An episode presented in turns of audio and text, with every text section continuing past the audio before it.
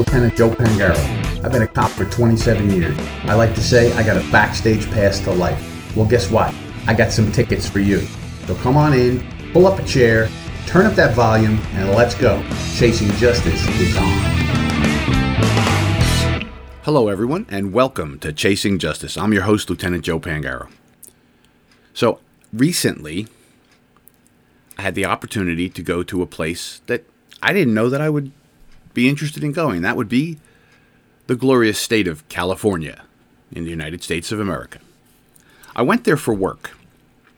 I had I had an important uh, client I had to visit with and, and, and see their their campus and look at their school and that's what I do. I try and help people to be safer and more secure wherever they are. So I do assessments for businesses, schools, religious facilities, camps, all that kind of stuff.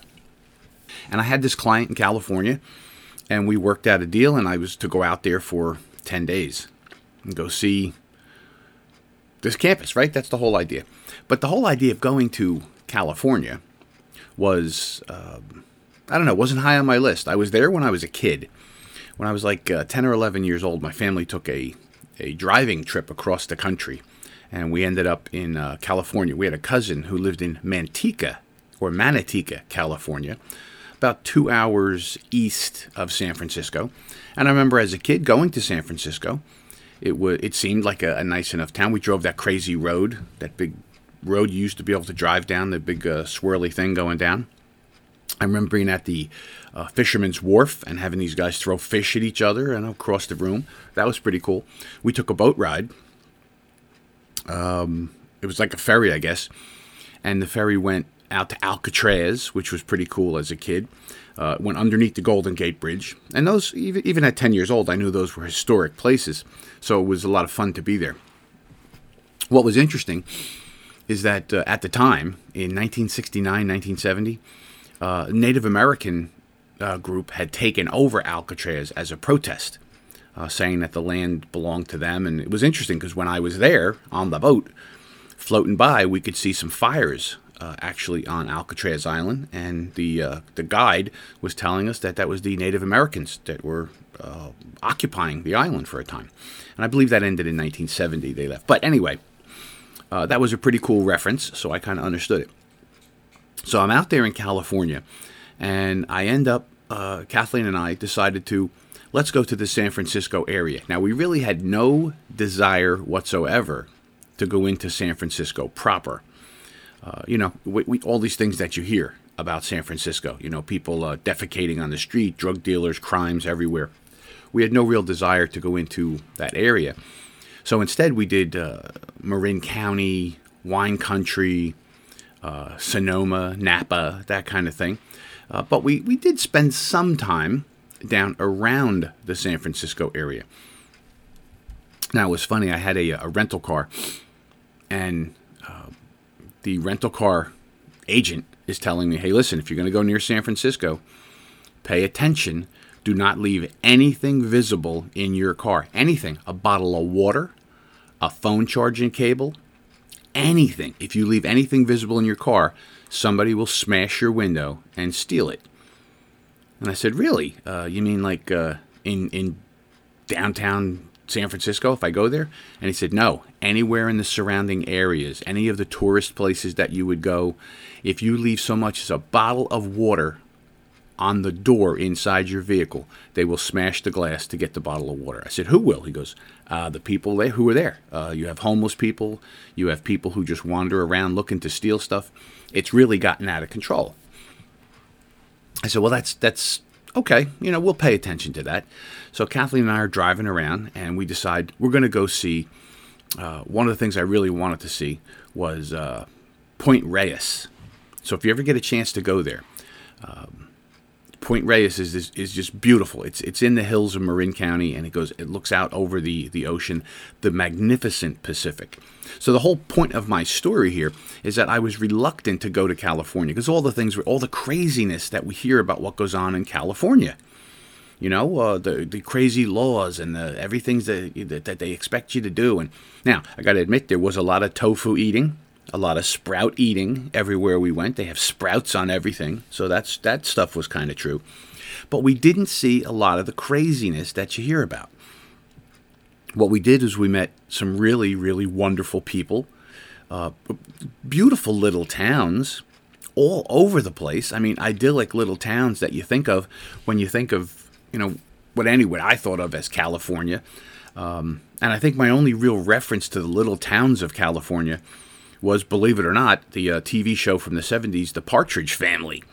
You know, they, they lived in San Pueblo, California, which I, I suppose is somewhere near Los Angeles. I don't know. It's a, it's a fictional town as far as I know. But you would see them riding around and it, it looked like a nice Well, that's what the towns really looked like. So if you ever get a chance to watch that show and you see them driving that, you know, crazy bus around and they go through those little towns, that's exactly what these little towns looked like and I found myself liking it. I said, it's actually pretty, no craziness, no I didn't see any crazy things. Um, but we ended up uh, finally deciding to go to the Golden Gate Bridge. You know, I saw it as a kid many, many, many moons ago. So, you know, 50 years ago, I was there with my family. And I said, you know, I really would like to go see the bridge again. You know, where we, we ended up on one side, we ended up in Sausalito, which is a beautiful little town. I mean, really, really nice. Uh, it's it's got a good view of the Bay Bridge, the San Francisco Bay Bridge, not the Golden Gate Bridge. That's on the other side of Sausalito. So we saw the Bay Bridge, and that was one of the ones that collapsed in the uh, Loma Prieta quake, uh, earthquake. I think it was called back in the day, uh, late '80s, I think. And but Sausalito was great we walked around. I enjoyed a uh, an aromatic uh, tobacco product, uh, a nice uh, couple of cocktails, and I, I wow, this is great. No craziness here. No craziness. Well, I got to tell you, a um, couple of things that we did find that were crazy. Well, we went to the Golden Gate Bridge, and we went to a bunch of uh, state. they're not state parks, but they're state attractions, things that you could go see uh, you know, Green Valley and this and that. You park your car, and there's hiking trails everywhere. You know, the hiking trails everywhere. Marin County, really quite beautiful. Uh, totally different than the Napa region, which is just north of it, but a lot of mountains, very beautiful mountains. But everywhere we went to get out of our car, they have these signs there that say, uh, "This is a smash and grab hotspot." And there's pictures of car windows smashed open and like, to leave nothing in your car.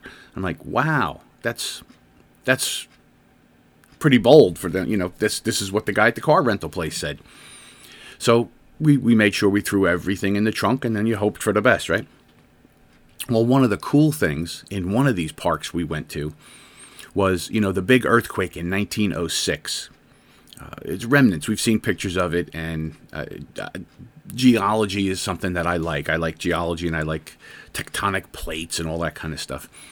And you know that that earthquake was a big quake. Well, in this one park in California, where they do have the sign, this is a smash and grab hotspot, and it's beautiful though. I mean, it's absolutely gorgeous place. Um, there's a a walkway. Like think of a walkway going up to your house, a concrete walkway going up to your front door, and then say you had a fence along that on either side of that walkway. Right? They have a place here where they mark out the San Andreas Fault with these blue colored poles. They, they painted these poles blue and they run right on top of the fault in this uh, park area we were at. And you can walk up to a place that people used to have a house here in 1906. And what is stark is you think about an earthquake. You know, when you're on the East Coast, we had an earthquake here, I don't know, 10 or 15 years ago, and it was strange. But here we are out there, and here's this 16 foot movement of the two plates in 1906. You realize how huge that earthquake actually was that destroyed San Francisco. But there's this walkway, uh, that's all that's left, this walkway and the fence of where this house used to be.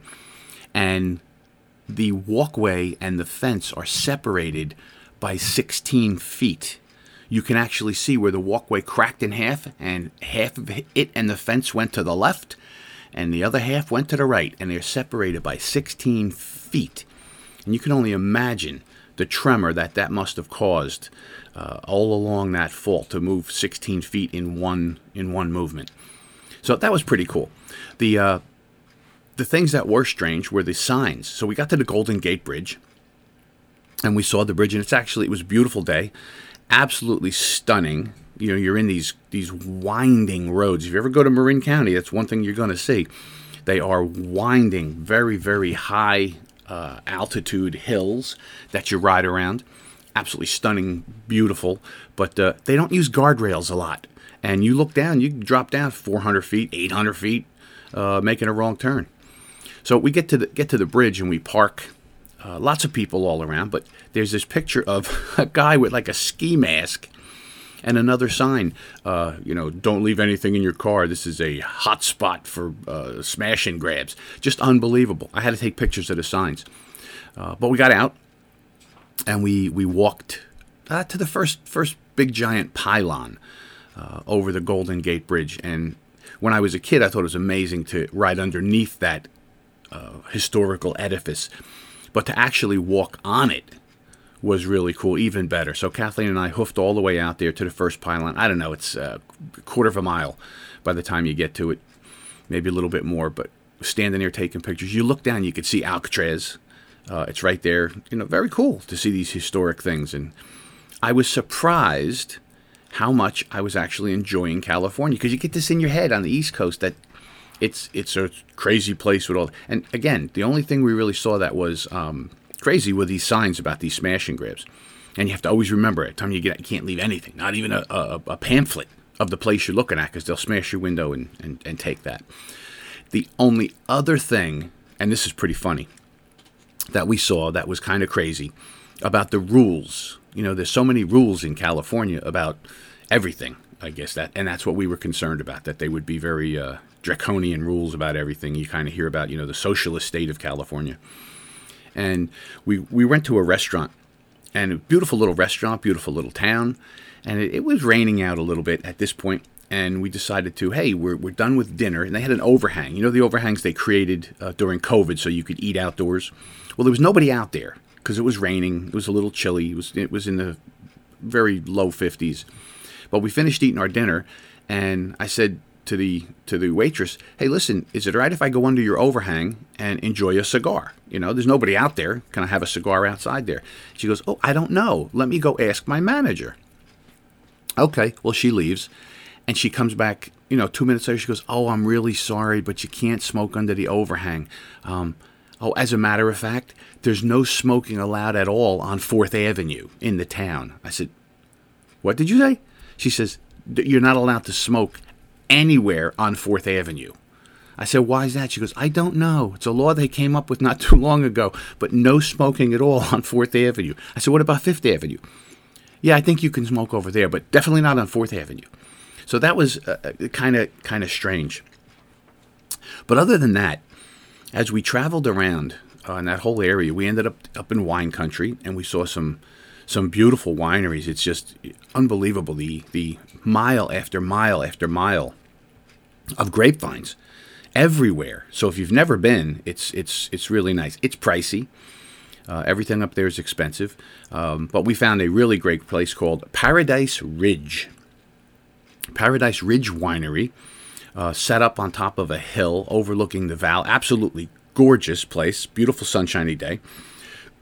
We had a wine tasting uh, and then we ended up joining the club. You know, they send you uh, bottles of wine throughout the year. But that's a really nice one if you're going to go out there. Paradise Ridge was, was really nice. We like that. Uh, Napa itself, well, again, uh, it had rained a lot uh, in the last uh, month in California. So there was mudslides. Who ever heard of mudslides when you live on the East Coast? You don't see that. They had mudslides out there, closed roads, uh, knocked, you know, pieces of the roads fell down the cliff. You could see these mountains go straight up they're not like uh, Pocono Mountains or, or upstate New York mountains. These things go straight up, and they're mostly made of like a, a conglomerate.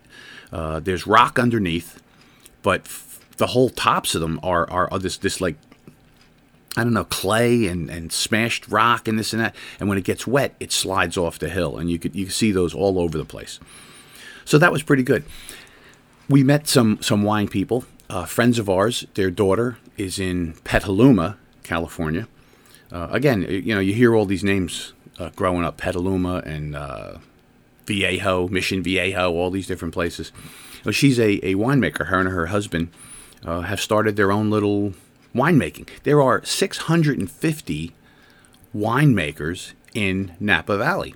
Now, I never do that, but go to your wine store and all those all those bottles that say uh, Napa Valley, Napa Valley, Sonoma.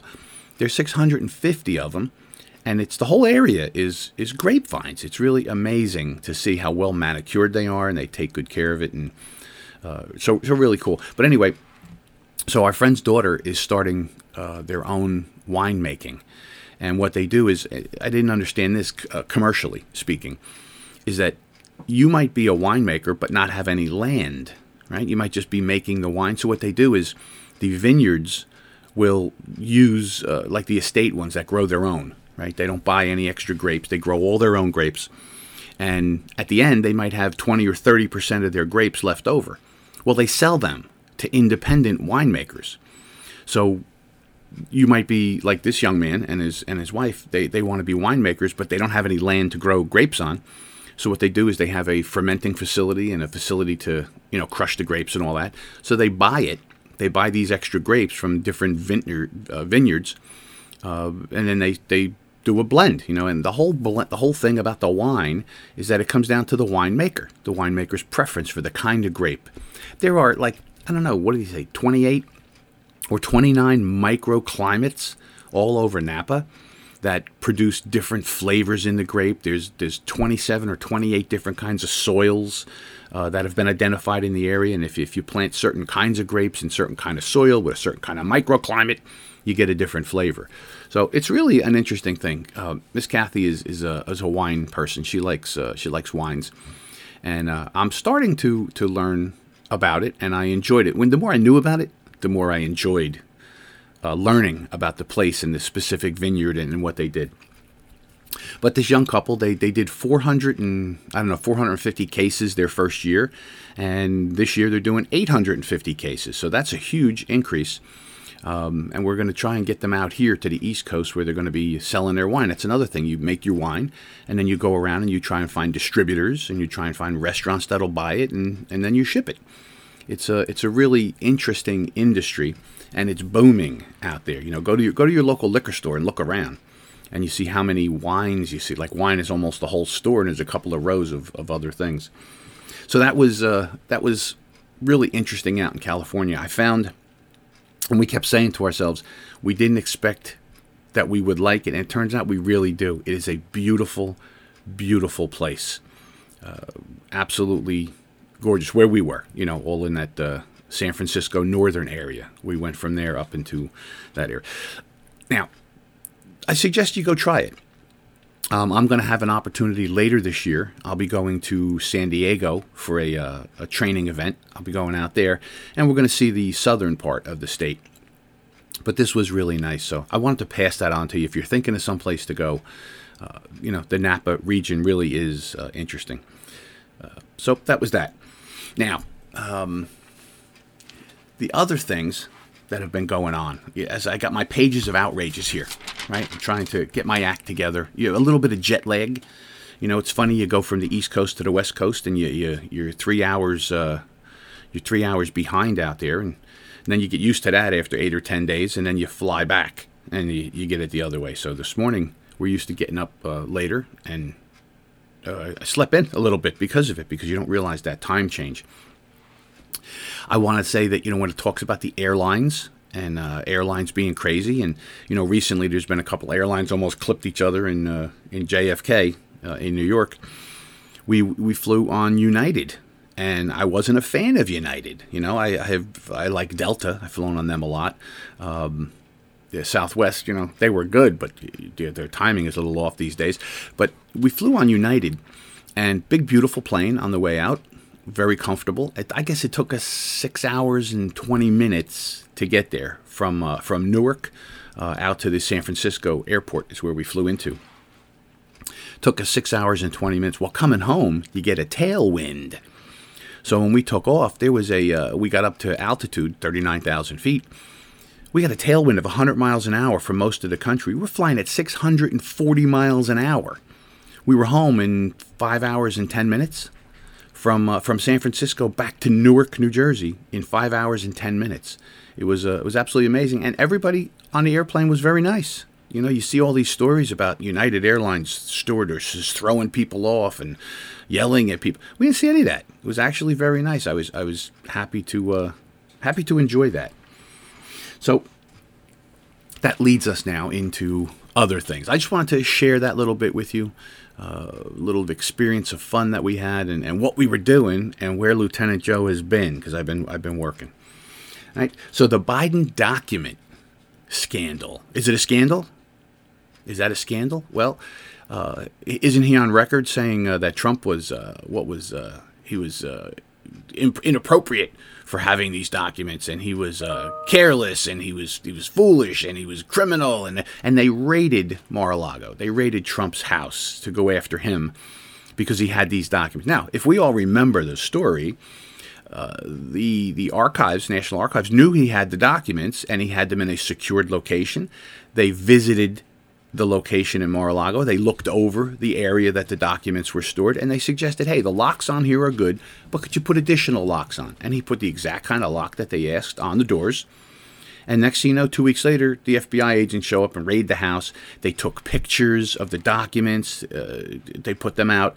They went through uh, his wife's underwear drawer. They went through the, through his son's uh uh, personal belongings. All this big deal. They made a big blowout on uh, Trump keeping these documents. Maybe he's going to get indicted. And then uh, here's Biden has them in three or four locations. No FBI raid. No uh, taking pictures of the documents laying around, although we have seen pictures of the garage, right? You know where the Corvette is. And you see boxes of documents, you know, just presidential classified documents sitting around in, uh, in his garage. Uh, do we see any pictures of those documents? Do we see anything embarrassing? How many FBI agents went to his house with a search warrant to? Oh, none. No, his his personal lawyer said, just like Hillary Clinton, I'll look through it and uh, I'll give you anything that's uh, incriminating or anything I shouldn't have, and I'll, I'll be honest with you about it, and I'll give you what I can find. And they said, oh, okay, all right, that's a good idea. See, the, the double standard here you know, here we are chasing justice uh, on our program, and there is no justice when you have a thing like that. When you have two sets of rules for different people for the same things, you lose confidence in the system. And this is just one more example of FBI and DOJ really showing favoritism towards the Democrats, showing favoritism towards certain people and not towards others. And you can't have a system work like that. Nobody believes in it. Who believe? Well, if you get caught with something, you know they're going to prosecute the hell out of you. You're not going to have any chance to fight the government. But if you're a specific elite person or you have a D next to your name, eh, you're going to be overlooked. You get a warning. You know, we'll look at it and realize you didn't have any uh, desire to break the law, so therefore we're not going to prosecute you. But if it's the other way around, they're going to land on you with both feet and bury you. And it's as simple as that.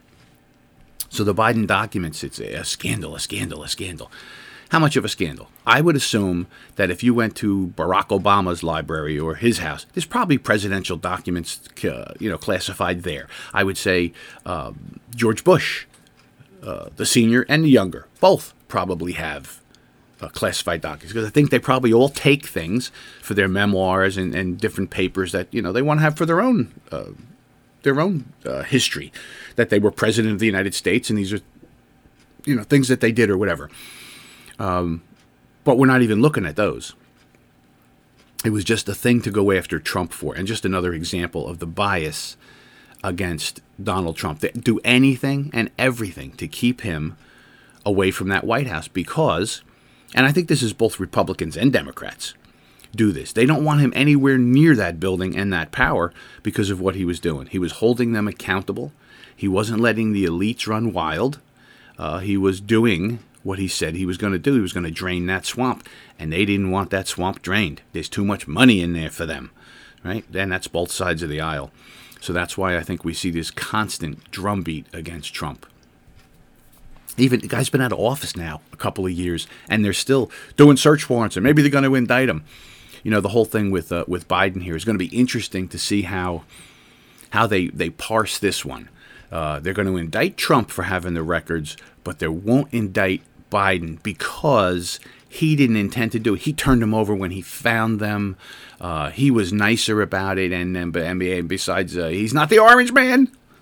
So, uh, and what's what's going to happen? The only place you'll learn anything about it that'll be negative or bring up the fact that it is inappropriate, biased, uh, and two-tiered system is either here on Chasing Justice or here on the America Out Loud radio network, uh, where it's very uh, pro-justice and truth, uh, or on Fox News. Other than that, every other media outlet let newspaper, whatever, is going to talk about. Oh, they will they will uh, massage the nuance that uh, well Biden only had 22 and Trump had boxes of them and Trump had, wouldn't give them up and the search warrants. They will they will massage that. Uh, rhetoric and they will go round and round with their hypocrisy and make a great big uh, hypocrite stew out of the whole thing and nothing will happen absolutely nothing will happen negative uh, to the bidens now look at look at all the evidence here. They're going after these documents like it's the end of the world. How about not enforcing the border and having millions of people pour into our country, people getting killed, being human trafficked all along the way, all the drugs, the fentanyl that's killing 100,000 Americans every year. How come they don't look into that? Now, because that doesn't have any value to them. You can't really do anything against Trump with that. And that would just hurt Biden. So we won't report on it. We won't do anything about it. This is our country, right? This is our country. All of us have a have a a stake in what happens here. And what we're watching is this corruption, this uneven system, this this unfairness to everybody else. And that's what I've said all along. How this is not sustainable. This can't go on like this forever. It comes to a boiling point. You know, we have our kids uh, in schools, and parents don't have any say. And if you do have say, they'll come after you. They will come after you with the FBI because you're a terrorist because you don't want them teaching your kids certain things, or you want to have a voice in what they teach and how they teach and what age they teach it. This is all unsustainable way to go. And the, the document thing is just another crystal clear example of the two tier system that we have. And you cannot you cannot live in a two tier system where if you're not on board, you will suffer consequences. But if you are on board, eh, no big deal. You get to get away with it. Because uh, believe me, I think we all know if any of us had uh, confidential documents. What about the young man who was on a submarine and took a selfie of himself on his submarine? Uh, it didn't show anything secret, but you're not allowed. And the, the kid got five years in jail for taking a selfie on a submarine. In the meantime, you have all this other nonsense. So I want you to think about that. We're going to take a little break and we'll be back in a minute with more Chasing Justice.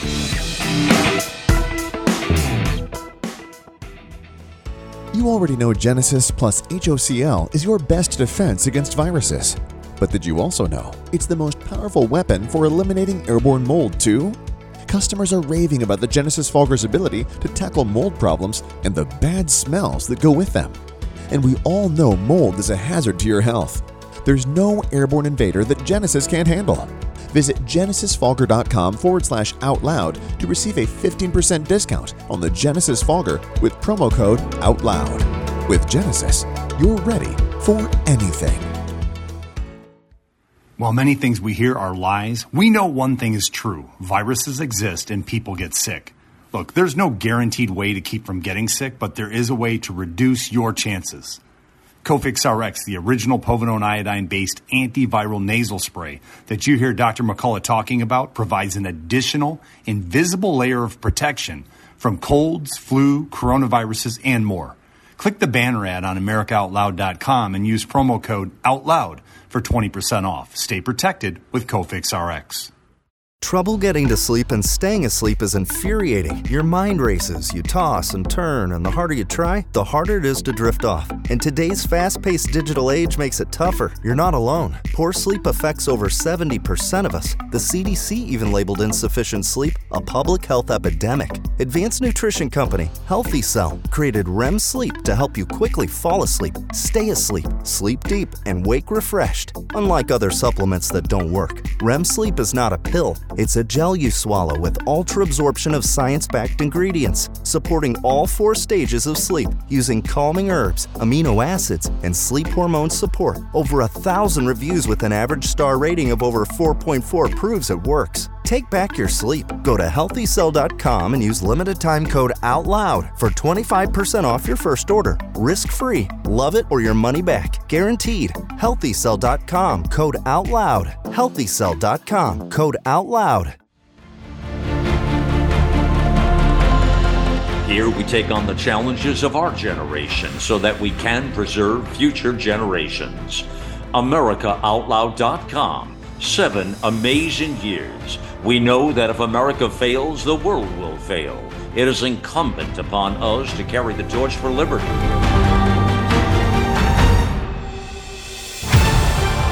America Out Loud Talk Radio.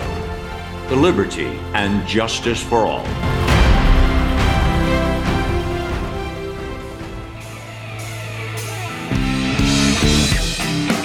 Welcome back.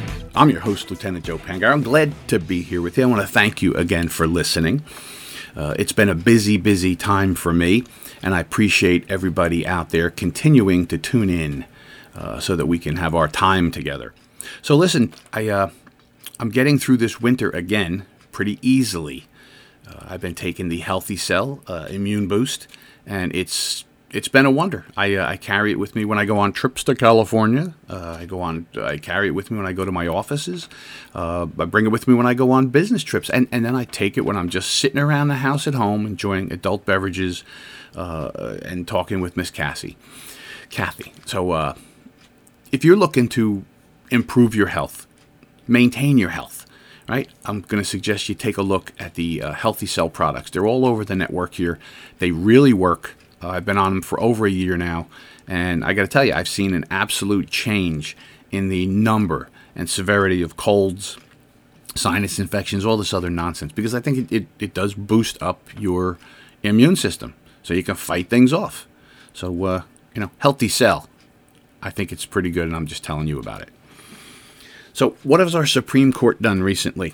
Well, we have a conservative Supreme Court, is what they tell us. Well, we had the uh, Roe versus Wade decision overturned, which was bad law.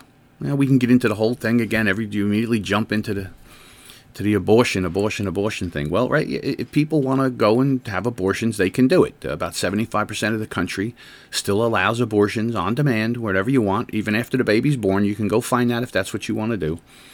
Uh, but the, the law that, that created the case in the Supreme Court was flawed. And that's what uh, lawyers will tell you. Even Ruth Bader Ginsburg, uh, uh, no conservative whatsoever, uh, she was very clear that the law that created it was, was bad. And now all that's happened is it's been put back to the state. So your state can decide if you want to let people, you know, terminate their pregnancies, you can do it if that's what you want in your state. That's what you vote for. That's really empowering uh, to people to vote for what they want in their community. I'm a big believer in that. In your community, uh, you set the rules for your community, and if you don't like it, you move out of that community and go someplace that suits your uh, your situation. Um, this is a side note to segment one when we started here together on our little adventure, talking about California. They do have signs out there. I big billboards that I saw that said uh, "Protect the babies," right? Protect the babies, and they got these. It's a right to life group and this and that. Uh, they got these big billboards, cute little baby on there. Well, I have to say, um, around San Francisco, there was a a big giant billboard, and it said, you know, uh, "Protect the babies." I guess that's their ad campaign. And somebody had climbed up there with uh, spray paint and had where it says protect the babies they crossed it out and they put punch p-u-n-c-h punch the babies. That is a sick thought that somebody would look at an innocent little baby and it, it, it's controversial that you should punch the babies not protect the babies. There's something wrong with that thinking and I just wanted to point that out because that, that was something else that I saw. That was okay. That was a little weird. That'd be my third little weird thing. No smoking on Fourth Avenue, uh, robbery stuff all over the place, and punch the babies on a sign. That was that was pretty weird. Uh, but getting back to our Supreme Court, so here we had this this overturned decision. But remember, the decision was leaked. The decision was leaked out. Somebody in the courthouse got an early uh, draft of the whatever the, the ruling was going to be, and they put it out. Now, this never happened before. Uh, nobody's ever done that. And you have lots of different uh, ideologies in there. Of course, we have liberals and, and, conservatives on the court, and their staff members are liberal or conservative, but nobody's ever done that. They respected what the court stands for and what the court's all about, and whether you agree with the decision or not.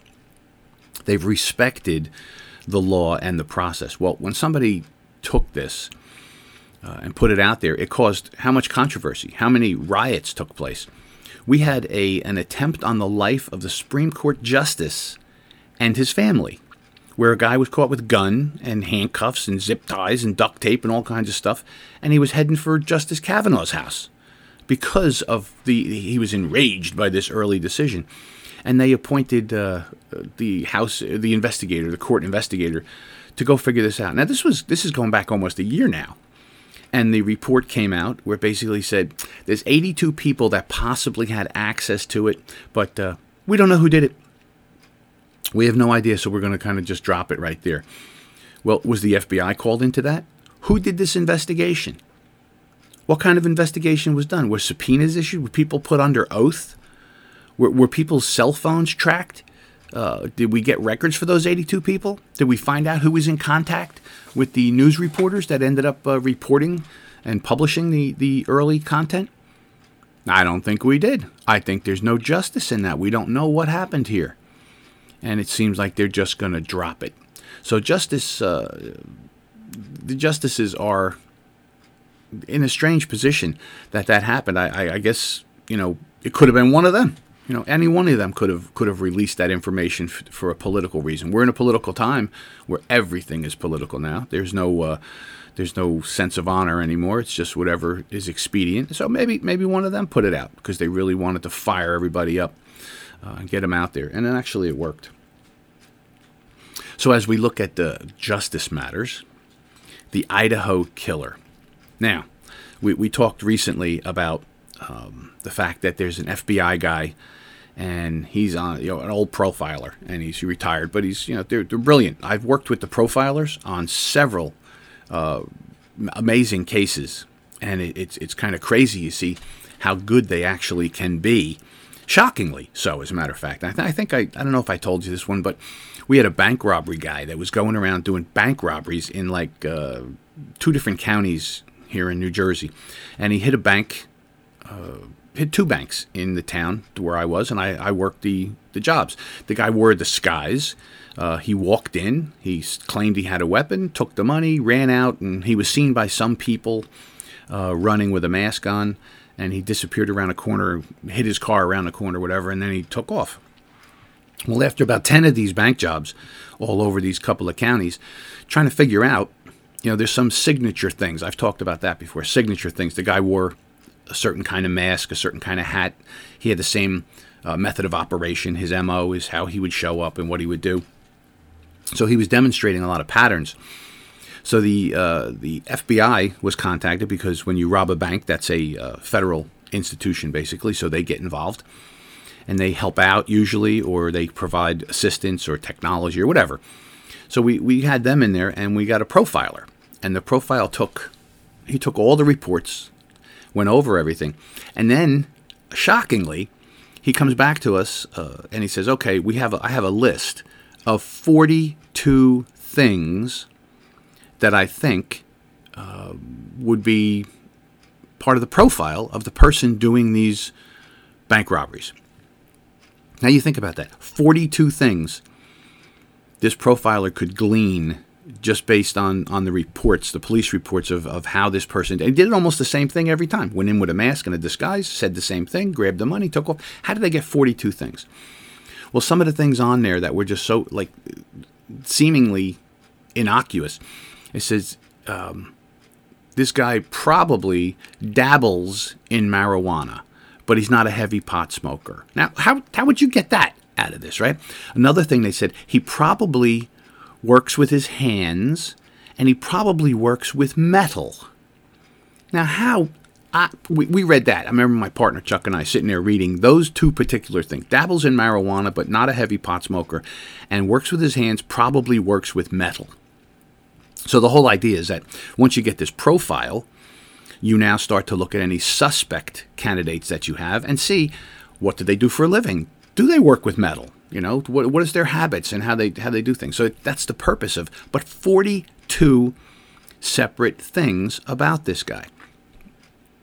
And uh, I got a couple of months later, uh, the guy strikes. He does another bank, and he gets into a car chase this time. The cops are close by. They happen to see the guy. Now they're in a car chase with him. Um, he ended up going 100 miles an hour, and he hit a, a concrete abutment, and he went out the window. Uh, now, the horrible part of this story, and this is the truth sometimes of law enforcement stuff, people don't always see this side of it. He went through the windshield and as he did, he broke the steering wheel with his lower anatomy. I'll just say that.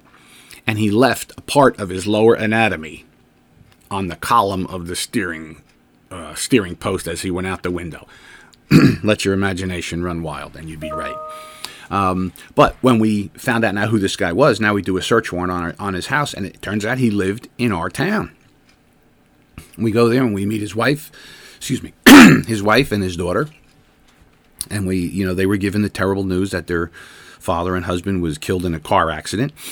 And the worst news that uh, he was a suspected bank robber and that we had a search warrant. So, in the middle of your grief, we have to come in your house and look around for things.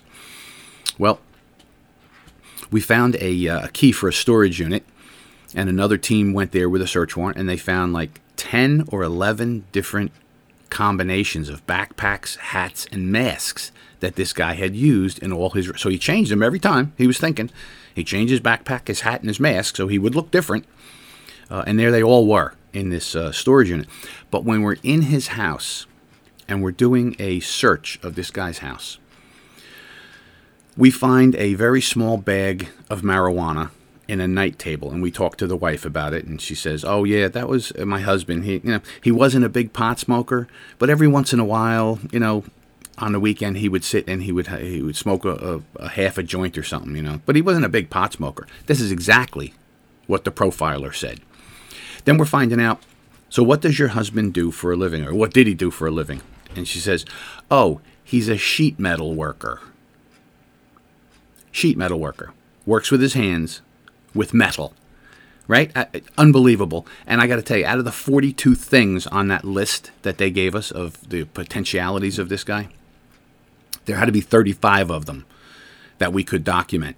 Absolutely amazing. So these profilers are pretty good. It's a, it's a whole science. You know, it's not guys and girls just taking guesses at things.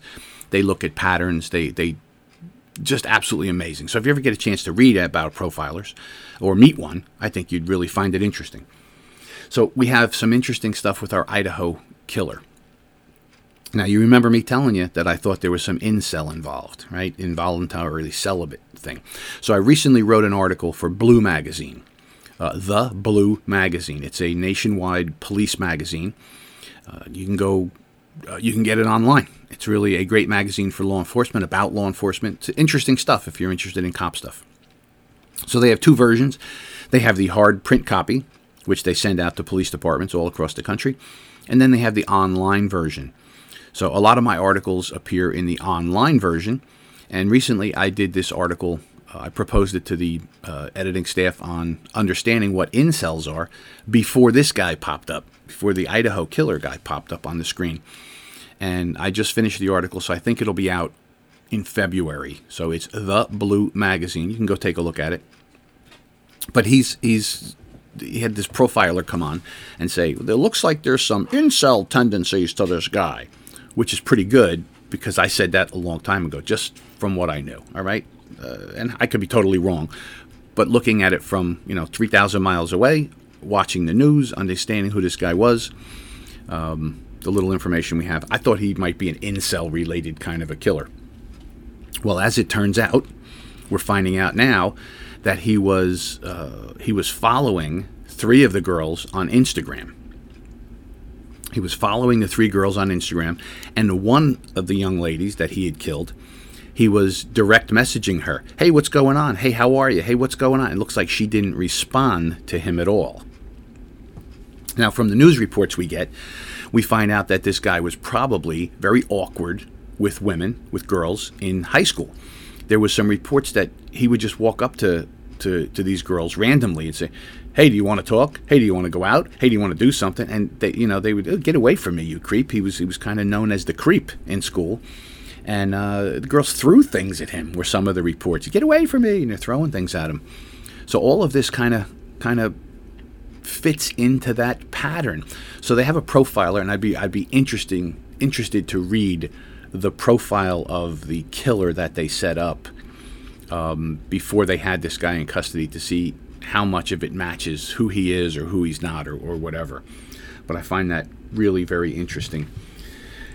The other things that they have is DNA. Now, a report came out recently that this killer, Cronenberg or Cronenberg, I don't got his name right. I don't care about killers' names.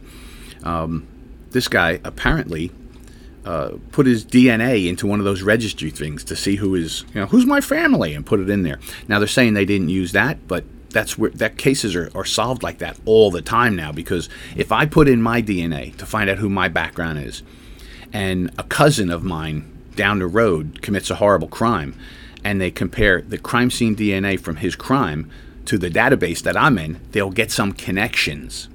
They'll get some connections on familial connections, usually on the mother side. That's where most of the connections come. But they'll get some connections on the familial side. Now they start to look at the family and they might interview. Hey, Lieutenant Joe, uh, have you been in uh, Carlstadt, New Jersey in the last couple of months? No, I haven't. Do you know anybody in your family you know? Well, I think my cousin Ralph uh, was there two months ago. He was uh, staying there. Oh, cousin Ralph. Now they look up cousin Ralph. Next thing you know, old Jed's a millionaire. They put the connection. Ralph happened to be in the in the place where the crime scene was. Now they get his DNA, and uh, they can solve crime. So they got DNA from this guy. Uh, apparently, there's two kinds of criminals that that we look at, and this is not. I can't give you an in-depth lesson on this, but there's things that we look at, especially when it comes to horrific crimes like this. You don't show up somewhere uh, with a big old knife and kill four people in the manner that this person did if you didn't think about it a little bit. Now, we know that there's evidence from his phone pings as well as uh, videos of his car moving around the area between 2 o'clock and 4 o'clock in the morning that he was riding back and forth in front of this house, probably trying to build up his guts to go in there. You know, what was he looking at? Maybe he saw a car deliver food, you know, because it was delivery at 4 o'clock or whatever trying to get trying to get his guts up to go in and do what he wanted to do. And we look at these two different kind of criminals. One is the organized criminal, and the other is the disorganized criminal.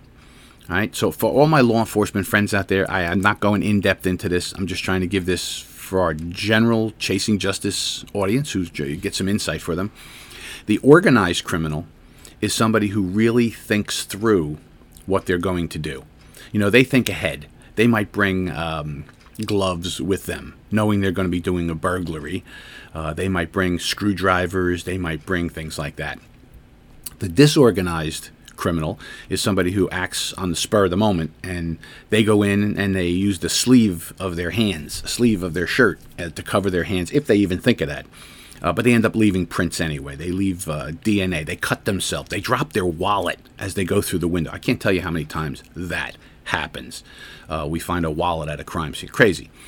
So this guy uh, apparently was direct messaging these girls who didn't answer him.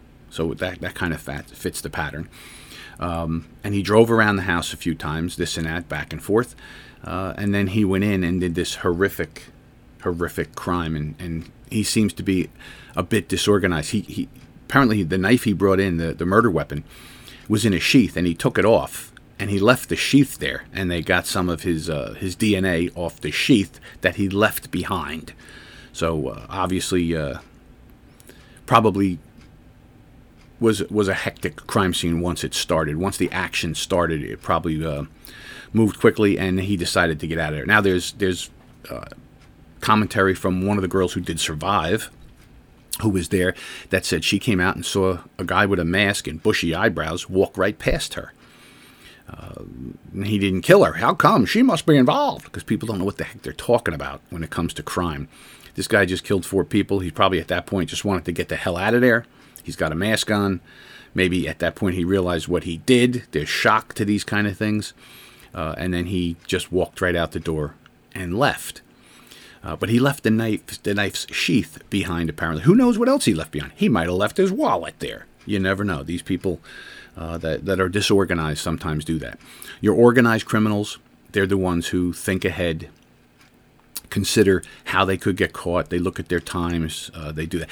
Recently, we saw in California again uh, an entire family wiped out, uh, apparently by a cartel group uh, of hitmen who went to a house 350 miles from the border. Right, this is not right on the border where they oh they jumped over. They had 350 miles into the state of California, into the United States of America, uh, and they killed a family of six, uh, execution style, including shooting a 16-year-old girl who's the mother of a 10-month-old baby, and both of them, uh, as gross as this sounds, had uh, gunshots to the head.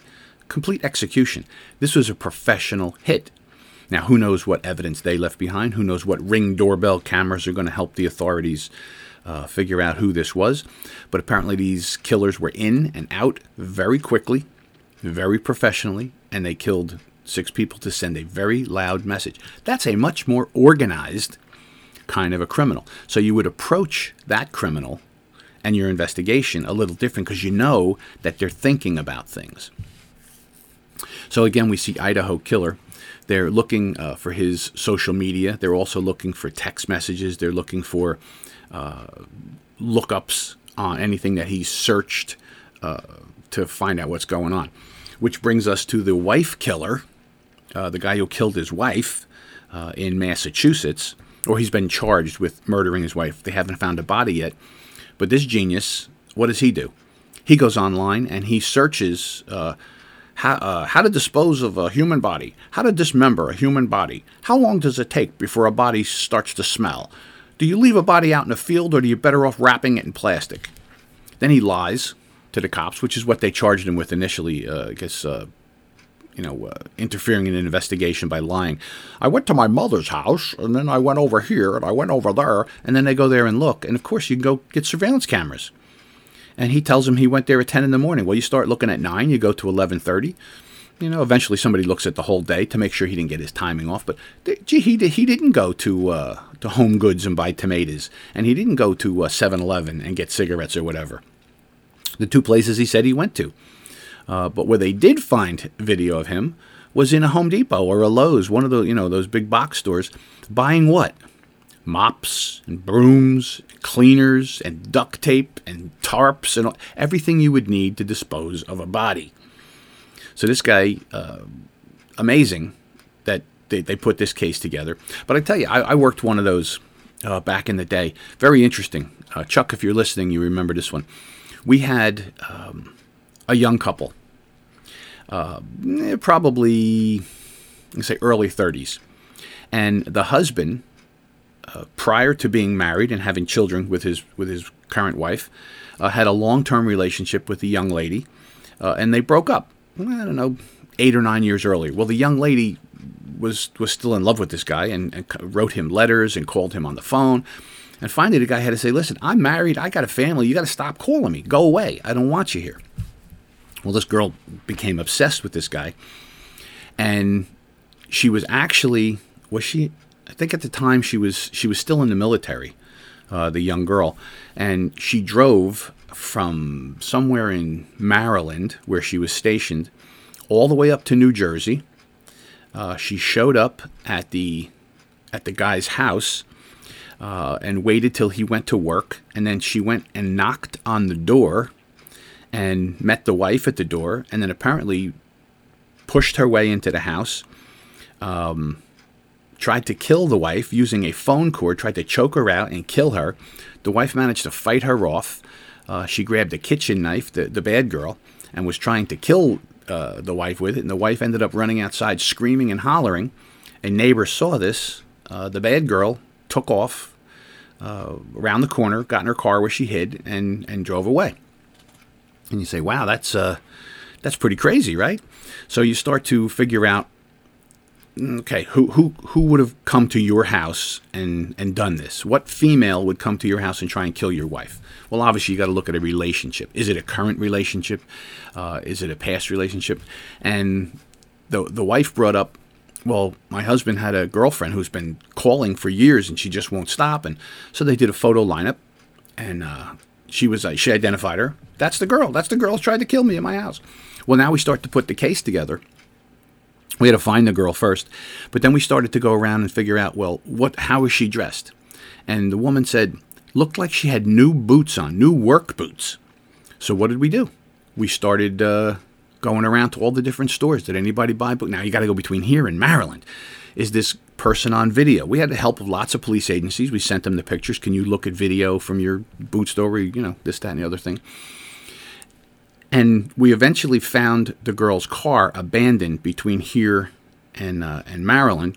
And in the car was uh, a bottle of vodka and some other stuff, some writing implements. But the there was a receipt in the bag for the vodka from a liquor store two towns over from ours. We went there and looked at our video, and here's this girl in the store buying the vodka before she went on the attack. So she got a little uh, she got a little booze to, to help herself, uh, you know, strengthen herself up, and then she went and attacked this woman. I guess, uh, you know, her her thought at the time was if I, if I killed the wife, then you know he would be a widow, and then we'd get back together, and we would have a wonderful life. And and it didn't work out that way. We ended up catching her. Uh, getting her, interviewing her, and she made a confession, very heartfelt, you know how much you know love love drove her to do this because she loved the man he knew that in, in, deep down in his heart he loved her more than he loved the wife he was with, and, and he really would have appreciated what she did so they could be together. That was uh, that was her confession to us. So when we look at these things, we say, you know, uh, what information can we find? Profiling, evidence, DNA, all of these things help us in our pursuit of justice in an event to try and uh, solve crime.